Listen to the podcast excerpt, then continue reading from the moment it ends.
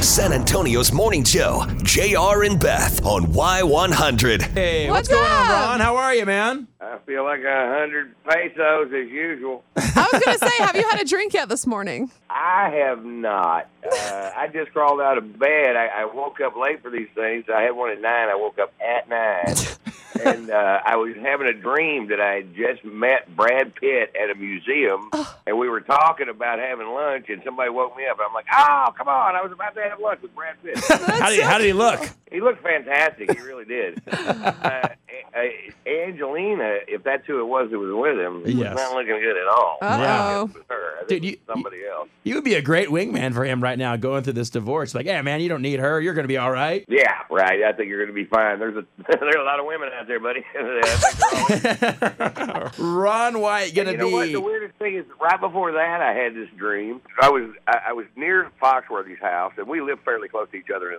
in Atlanta. Hmm. And, and I thought, well, I'll just surprise Jeff and stop by. And then it turned into it was like a like an apartment complex, and then I see his wife, and I'm like, I didn't even think it was weird that he lived in an apartment now instead of that house the size of a college he really lived in.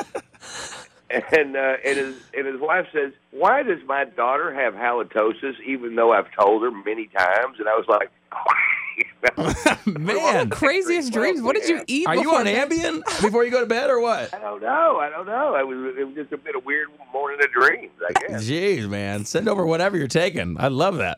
Ron White on the phone right now, going to be at the Majestic Theater on January 28th. Let me ask you this. You talked about Foxworthy, and I saw one time when you talked about when Foxworthy saw you in a club for the first time, he kind of helped you with the constructions of your joke, saying, hey, you might want to save the punchline to the end. Do you remember saying that? Oh yeah, he did. He was at my first open mic night. He was the headliner in the club at the Arlington Funny Bone, September seventeenth, nineteen eighty six. And uh, he came up to me after my set. He says, "You're really funny, but you need to put the punchline at the end of the joke." And I was like, "How do you do that?"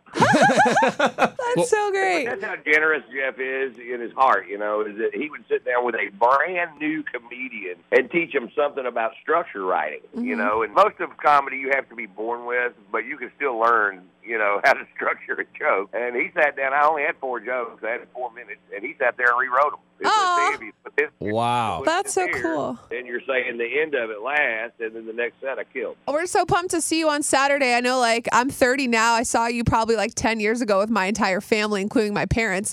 That was interesting. Embarrassing. but now I'm going to go with my dad on Saturday. And he his whole thing is I was like, Dad, you want to go to the 7 o'clock show or the 10 o'clock? And he's like, No, the 10 o'clock show is the best. That's when he's drunk already.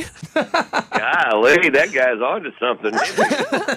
he's like, I'll be drunk and Ron will be drunk. This is perfect. Man, if he knows that. Apparently, he's been doing his homework. He's a huge fan, so he's super excited. We can't wait to see Uh, you. Oh, that that's very cool. Yeah, my mom lives there, so uh, she barely lives there. She's moving to Florida. To, my niece just got hired by NASA. If anybody can Whoa. believe that, Wow. that kind of stuff never happens in my family. I was gonna say, so you guys aren't close.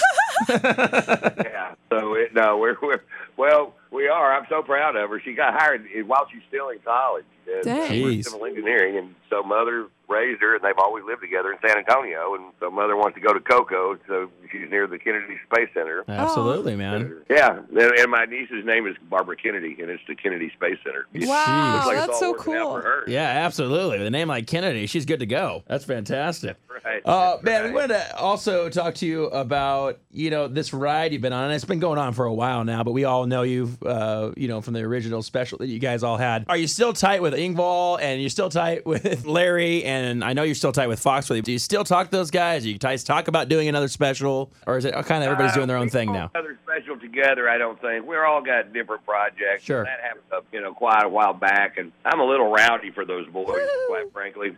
uh, They can't uh, handle it. Well, they can, but it's it's uh, you know I'm just a little rowdy, and they all have corporate things going on. But I'm very good friends. I just saw Bill at an audition. We both auditioned for the same role. I hope he got it because I know I didn't. Oh my God, that's awesome.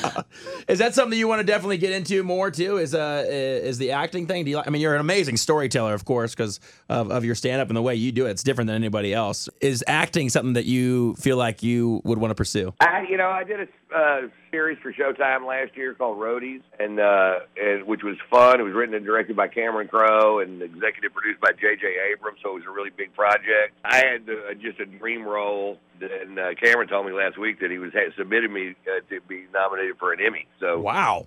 so I got a lot of attention off of that and uh, for acting, and I've done some other things, but I have really no interest in it. uh, That's so awesome. That- you get nominated for an Emmy, maybe, and you don't even care. You're like, whatever. Yeah. That's cool. I, I just, I'm, I'm just not, you know, I'm a stand-up comic, and I love this, Yeah. and, I, and this is what I do every single day of my life. I go, I live in Atlanta, and I also live in Beverly Hills, and uh, but the reason I have a house in Beverly Hills is there's three comedy clubs right by my house, and I go Right. out every single night and do at least three sets, working Wow. out the beats on new stuff, and it's it, that's my life, and it always has been for 30 years, and that's all I'm interested in. I'm not, you know, I was in Horrible Bosses one, and they offered me a bigger role in Horrible Bosses two, but I had to cancel two gigs that were already on sale, and I told them I wouldn't do it because I just got this big thing about not chumping the people that bought me that plane. Yeah, I was Yeah, gonna that's where say, they as got long as you. the jet's full, you're good to go, right? Yeah, right. And uh, so, uh, you know, in movies and television, neither neither one of those supported my life. And this is what I love to do. I'm a comic, and I know that. And uh, the first time I went on stage, I realized, hey, I'm a comedian. Look,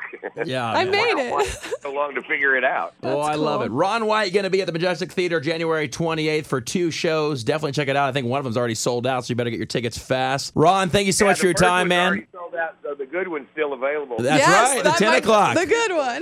10 o'clock's going to be fine. And yes, they are serving alcohol there, so you can get on the same level as Ron. Man, we always appreciate you, brother, and uh, we can't wait to see you. Guys, thanks for helping me promote this show and helping me with my career. You guys have a fine radio show, and I appreciate it. All right, sir. Talk to you later.